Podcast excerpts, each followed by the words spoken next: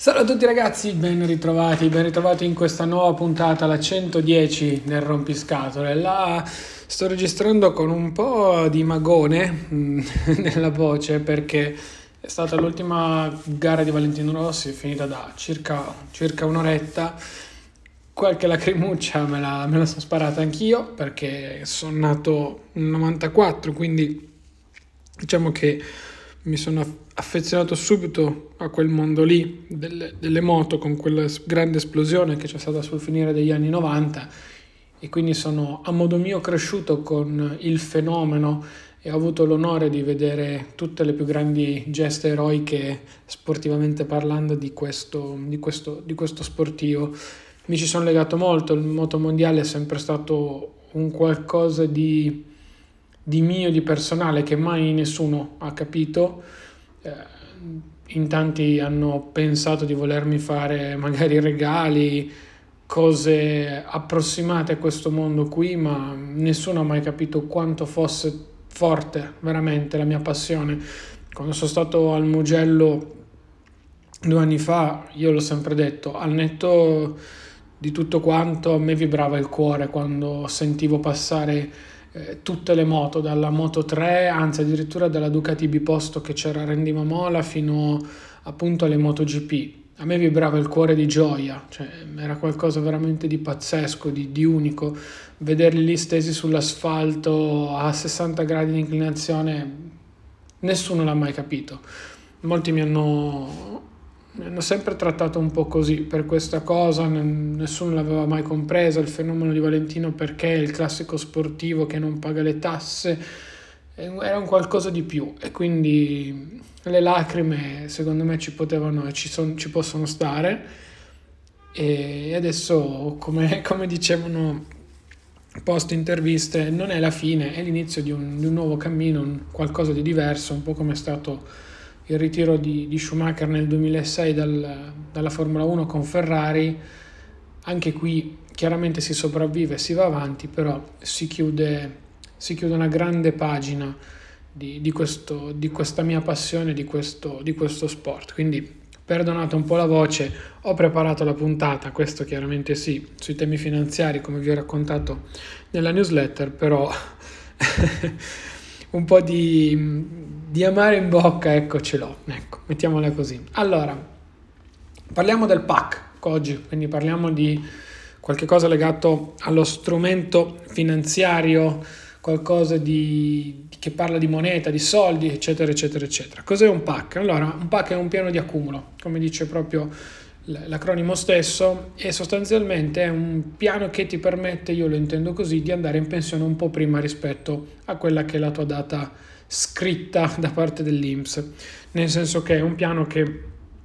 ti permette di mettere da parte del denaro, sfruttare banalmente le due paroline magiche, quindi interesse composto, mettere da parte dei soldi nel, nel lunghissimo periodo, perché un PAC ha sempre un orizzonte di tempo di lunghissimo periodo, e appunto poi tirare delle somme e eh, guadagnare da questo punto di vista. È anche un metodo, come dicevamo, appunto di mettere da parte del denaro in maniera eh, anche conservativa, perché un pack chiaramente può anche essere poi utilizzato non soltanto per uno scopo come può essere quello di una pensione, ma anche ad esempio per quanto riguarda quello che può essere, mm, non so, un un, un, investimento che devo fare in quel momento lì e quindi prelevo della liquidità da questo, da questo mio piano di accumulo. Ecco, insomma, uno se la può studiare poi come meglio crede, quindi io faccio l'esempio più stupido, ricevo il 27 del mese tutto lo stipendio, metto da parte nel mio pack una cifra, adesso poi ne parliamo anche meglio, la rimanenza la spendo tra affitto, bollette, eccetera, eccetera, tutto ciò che poi rimane ulteriormente fino al 27 del mese successivo che non ho speso lo metto in un secondo conto accumulato e poi faccio un ulteriore investimento verso il pack. Ecco, questa è un po' la mia gestione. Quagliando un, un pochino più da vicino, quindi dando dei numeri, io faccio un investimento mensile nel mio pack di 500 euro. Ho due conti correnti che, che, uso e gestisco, quello dove mi viene accreditato lo stipendio, da cui pago le bollette, tutto quanto, l'affitto, eccetera, eccetera, e poi un conto corrente secondario. In questo conto corrente secondario, come ho detto prima, io vado a immettere il mio stipendio, a cui sottraggo i 500 euro investiti nel PAC e a cui sottraggo tutte le spese che sostengono il corso del mese in corso, e quella differenza che ho ottenuto la immetto in questo secondo conto. Quando questo conto raggiunge circa 500.000 euro, che può essere considerato un fondo di emergenza o quant'altro, se vedo che sono a posto per il mese in corso, prendo quella cifra lì e la investo nuovamente nel PAC, quindi vado a incrementare la mia posizione a livello, a livello appunto del, del PAC stesso. Quindi tutto ciò che metto da parte tendenzialmente poi lo vado a investire in maniera tale da quantomeno cercare di combattere quella che è l'inflazione. Vi racconto un po' la mia storia, nel senso che il PAC in essere dopo aver cambiato mille lavori, dopo aver mollato ehm, la partita IVA, dopo aver fatto, eh, dopo il Covid, tutto, tutto quanto, ho deciso di strutturare questo PAC, quindi da circa un annetto, cambiandolo in corso d'opera. E adesso vi spiego perché. Inizialmente avevo eh, realizzato un pack che era composto da un ETF, perché utilizzo solo ETF, non ho voglia di star lì a comporre con azioni, ehm, doverci pagare le tasse subito inizialmente. Preferisco gli ETF, sono gli strumenti migliori che mi permettono di avere più esposizioni su tante aziende differenti e allo stesso tempo poi di avere con le modalità ad accumulazione e quindi non con distribuzione di dividendi, di avere anche un minore impatto a livello di, di prezzo di carico. Ma ci arriviamo con calma a tutto quanto. Dicevo, inizialmente io avevo scelto una strategia in cui avevo tre ETF, uno che era il classico replica dell'SP 500 di Vanguard, che all'epoca quando presi io aveva quote che costavano circa 72 euro ciascuno sulla borsa, sulla borsa italiana e poi avevo il secondo ETF di riferimento per me che era l'HSBC MSCI China, quindi una esposizione dall'altra parte su tutto quello che era il mercato cinese. Con tutto il caos che c'è stato il mercato cinese e non solo, quindi il mercato asiatico e via dicendo, con Evergrande, tutto quello che ancora oggi stiamo vivendo, la parte eh, investita sul, sul, mercato asiatico era molto fluttuante, tanto sembrava veramente di avere non un prodotto, passatemi il termine, stabile, ma molto altalenante. Dall'altra parte invece il classico Vanguard SP500 con dividendi distribuiti stava replicando a grandi linee il mercato, ma con perdite magari di un punto percentuale, risalita di due, insomma l'investimento era costante, non calava. Il fatto cos'è? Che oltre a questi due poi avevo un terzo ETF o comunque un terzo pacchetto di investimento che facevo un po' in maniera randomica in base a come andava il mercato e quindi prevedeva magari l'acquisto di un tot di azioni di Intesa, avevo comprato un tot di azioni di Stellantis, un tot di azioni di Eni, insomma avevo diversificato quel diciamo così 30%, 25% rimanente. Il 50% era composto dall'SP500 di Vanguard, il 25-30 circa dall'HSBC e poi tutta la rimanenza in azionario. Mi sono accorto che stava diventando paradossalmente una droga, cosa che posso permettermi per un investimento speculativo, quindi magari comprare azioni quotidianamente, rivenderle e quant'altro, quanto invece per un pack bisogna avere un orizzonte molto più tranquillo e nel lungo periodo, quindi un qualcosa di molto più eh, stabile da questo punto di vista, magari con rendimenti minori, questo sì, ma comunque rendimenti, diciamo così, non dico costanti, ma quasi, mettiamola così, quasi garantiti. Definito questo, allora ho cercato una strategia differente, sono andato così avanti per circa tre mesi, eh, anzi quattro, che considerato che appunto ero in fase di costruzione di quello che era il capitale, eh, sostanzialmente, per cui mi sono messo lì, ho cercato di vagliare una strategia un po' più congrua, di trovare uno strumento un po' più um, giusto da questo punto di vista, che fosse sempre chiaramente un ETF. Insomma, morale della favola, ho trovato i prodotti di Vanguard, che nello specifico sono i Life Strategy, quindi i, i Vanguard un pochino più articolati. Cosa sono? Sostanzialmente sono 8 ETF, due, sono tutti quanti suddivisi, una ad accumulazione in muce e una a distribuzione dei dividendi, che praticamente replicano in percentuale, chiaramente, un po' di mercato obbligazionario su cui ero totalmente scoperto con i precedenti investimenti e la rimanenza in mercato azionario. Come lo fanno? Attraverso l'acquisizione di quote di altri ETF. Quindi sostanzialmente ci saranno ci sarà questo ETF che sarà composto per l'80% ad esempio da ETF che sono sul mercato azionario e il 20% sul mercato obbligazionario. Molto molto semplice. I costi sono veramente ridotti all'osso, non ci sono spese di ingresso e spese di uscita e se non erro mi sembra che i costi forse siano intorno al 2,5% l'anno, insomma una roba del genere, se non erro, ma vi, vi direi una cavolata perché non ho adesso il kid sotto mano, non l'ho più preso, perdonatemi, cercatelo poi direttamente in base all'ETF che, che volete, adesso vi dico poi il mio e via dicendo che com- come nascono e perché nascono questi, questi, questi, ETF Life Strategy di Vanguard? Praticamente sono, tut- sono, degli strumenti che servono per chi appunto vuole un investimento, come nel mio caso, molto molto passivo. Io compro le quote ogni mese, punto, stop, non mi interessa il prezzo di carico, non mi interessa del prezzo momentaneo, non mi, non mi interessa niente perché il mio orizzonte è da qui ai prossimi 40 anni, magari, spero, vivamente, ma facciamo 30, giusto per non, non essere troppo troppo, troppo ottimisti e non mi interessa andare a vedere più di tanto, so quanto mi costa lo strumento e via. Per cui sono intelligenti da questo punto di vista e allo stesso tempo se poi l'ETF stesso si ritrova in una situazione in cui risulta sbilanciato è la stessa magari più verso una parte obbligazionaria, più verso un'azionariata, insomma non va per forza a rispecchiare quello che viene scelto proprio tra l'80 e il 20, il 60-40, eccetera, eccetera, Vanguard stessa si obbliga, passatemi in termine, a riposizionarli, quindi a riassettare correttamente il tutto. C'è il Life Strategy 20%, 60%, 40%, 80%. Cosa vuol dire la percentuale? Quant'è l'esposizione sul mercato azionario? Quindi se prendo il 20% sono esposto al 20% e all'80% invece sull'obbligazionario, se sono esposto al 40% appunto 40 azionario, 60 obbligazionario,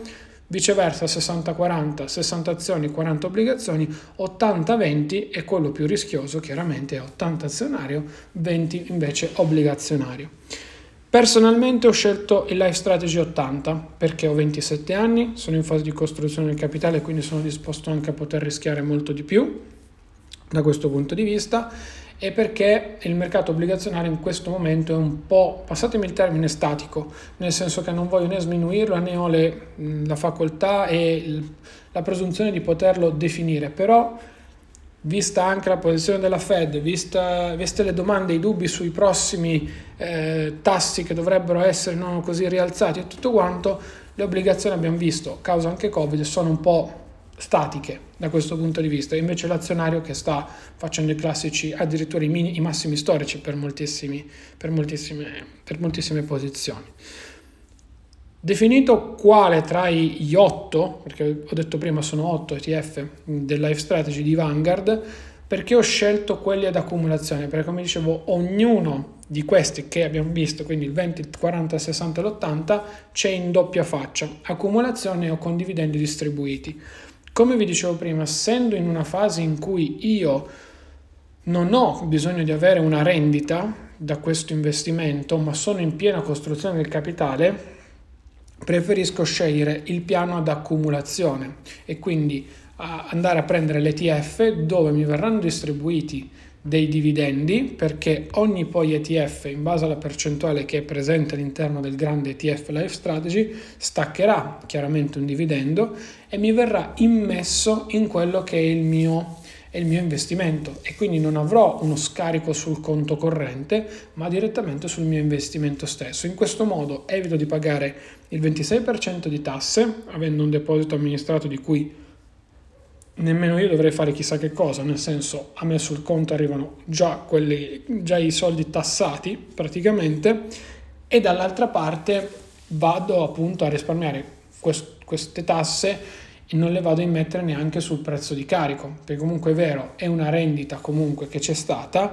ma è tutto guadagnato, cioè quando magari poi andrò a ritirare in un futuro prossimo scusate, in futuro non prossimo questo investimento o se ne ritirerò un pezzo più avanti, non lo so, ritirandolo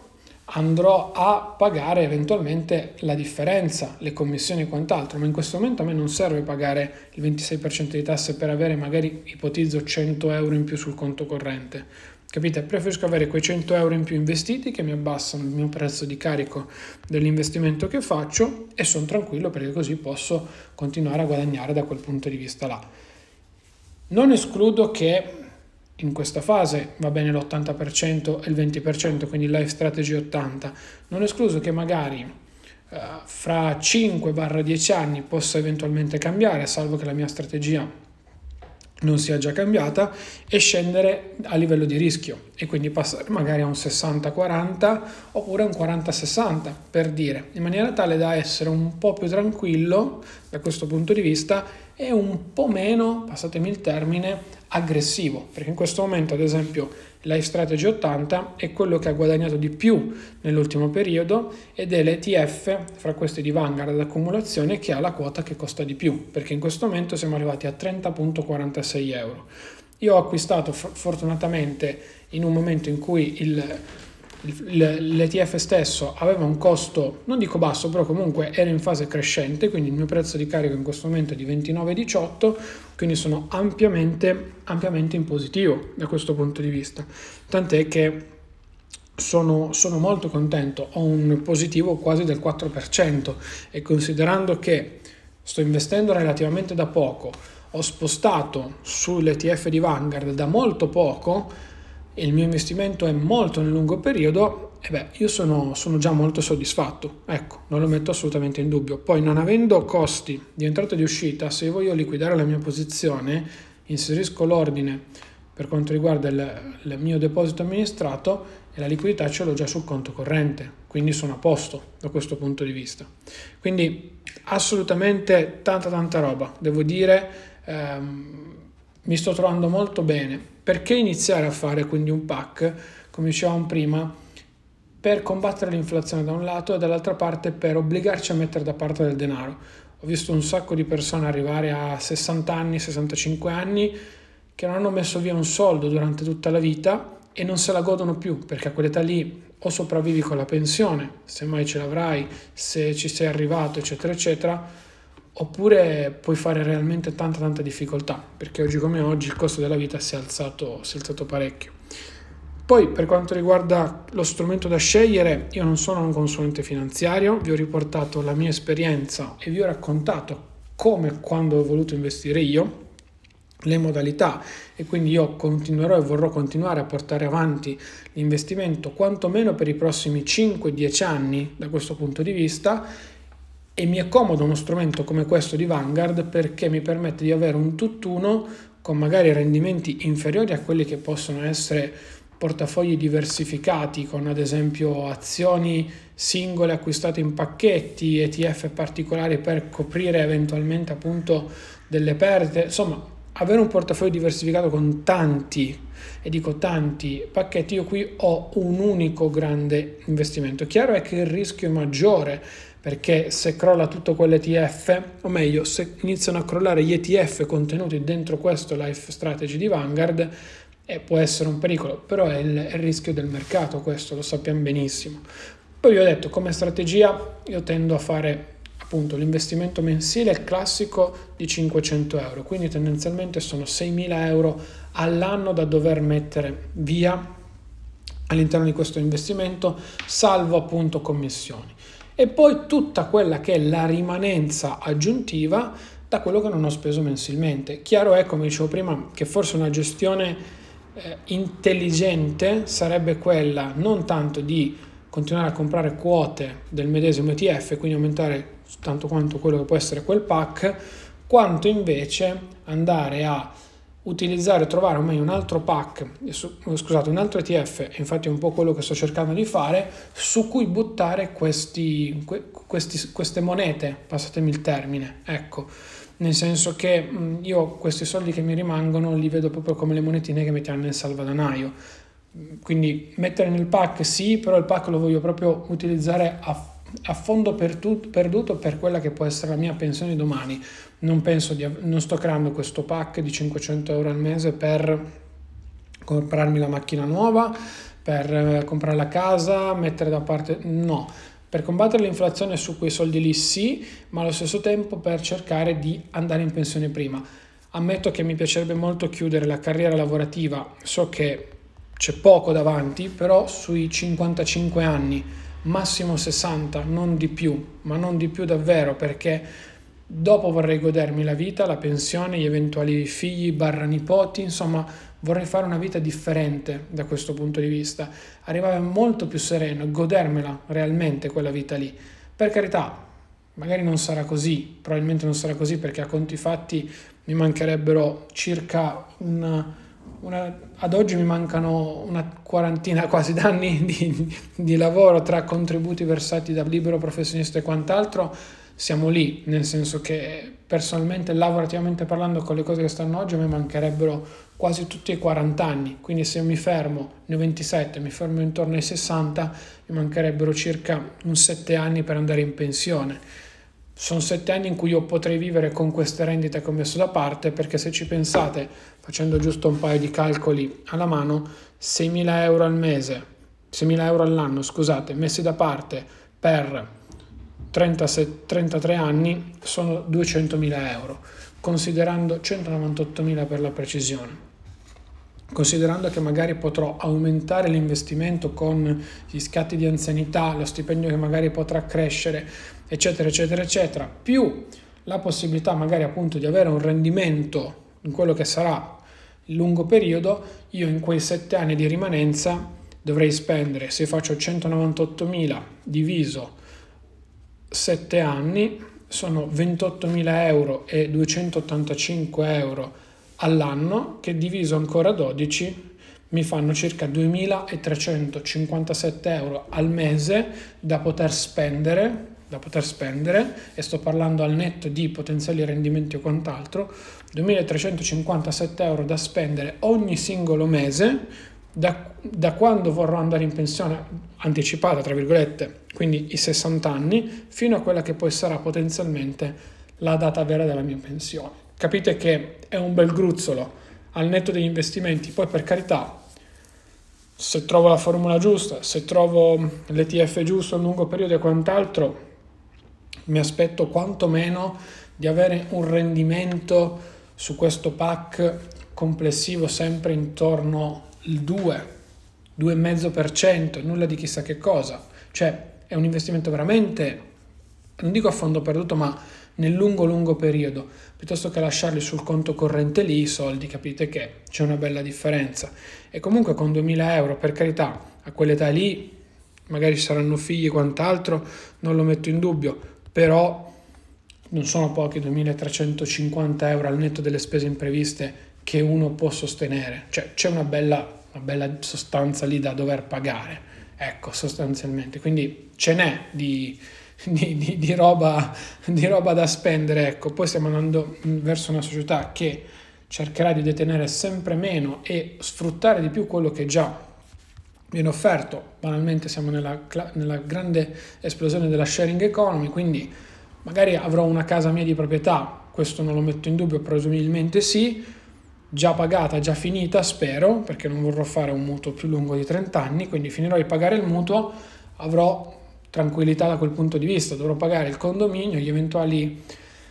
eh, lavori da fare alla casa e quant'altro. Magari avrò dei figli, pagare la, ovviamente la, l'università e quant'altro e, e via dicendo, cioè niente di chissà che cosa esagerato. Per cui sono fiducioso, ecco. Um, da questo punto di vista devo dire che sostanzialmente è un buon piano, è un buon piano, però dovete farlo il prima possibile, perché se avete questo orizzonte capite che, cavolo, mm, io devo iniziare oggi per vivere anche domani. Non è che mi sto privando oggi di qualcosa, perché faccio una bella vita, sono tranquillo, sono sereno fortunatamente dopo tanti anni, eh, ho una bella famiglia che mi sostiene, ho un bel lavoro fortunatamente dopo il covid e dopo tutto, per cui tanta roba, come si suol dire, tanta tanta roba. E quindi ragazzi io sono, sono, estremamente contento da questo punto di vista, cioè sono veramente super soddisfatto.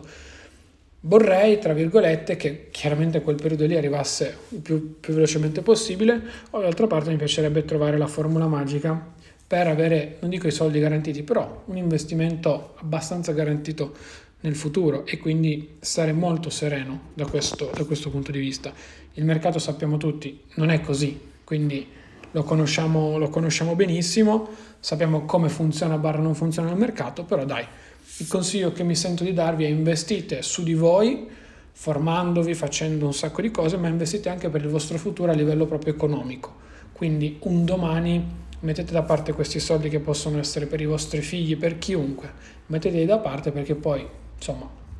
la pensione, chi lo sa. Ecco, mettiamola così, va bene? Chi lo sa, e non aggiungo nient'altro. Io spero che questa puntata vi sia piaciuta, l'ho registrata due volte, sono sincero, perché ne avevo già una versione pronta che però non mi piaceva, ero stato forse troppo tecnico, mi perdevo, non... l'ho voluta rifare, una delle poche volte in cui ho deciso di rifare la puntata da zero, tant'è che appunto la sto registrando all'ultimo, perché oggi è domenica e esce domani a mezzogiorno, invece riesco sempre a registrare tra il giovedì e il venerdì, quindi un pelo prima. Io vi ringrazio davvero per averla ascoltata, sono veramente tanto tanto interessato alle vostre eventuali domande, chiarimenti, dubbi, me li potete fare direttamente via mail, trovate il link qui sotto nella descrizione della puntata, oppure direttamente sul canale Telegram il rompiscatole in risposta al post appunto di questa puntata 110, oppure sui social, insomma se mi iscrivete trovate tutti i link qui sotto, voi mi iscrivete, ne, chiacch- ne parliamo assieme, quindi chiacchieriamo, io ripeto sono molto molto molto contento quando lo facciamo perché vengono fuori sempre discussioni veramente interessanti. Per cui grazie davvero. Se poi volete supportare il podcast c'è la pagina claudiostoduto.com slash supporto. Io le uniche due cose che vi raccomando sempre di fare è di iscrivervi al canale Telegram Il Rompiscatole, lo sapete, e di iscrivervi alla newsletter claudiostoduto.com ho il link qui sotto in descrizione perché lì vi spoilerò il podcast in anticipo. Parliamo meglio di alcune cose, vi racconto molti fatti miei, insomma, è un modo in più per rimanere in contatto. Ciao ragazzi!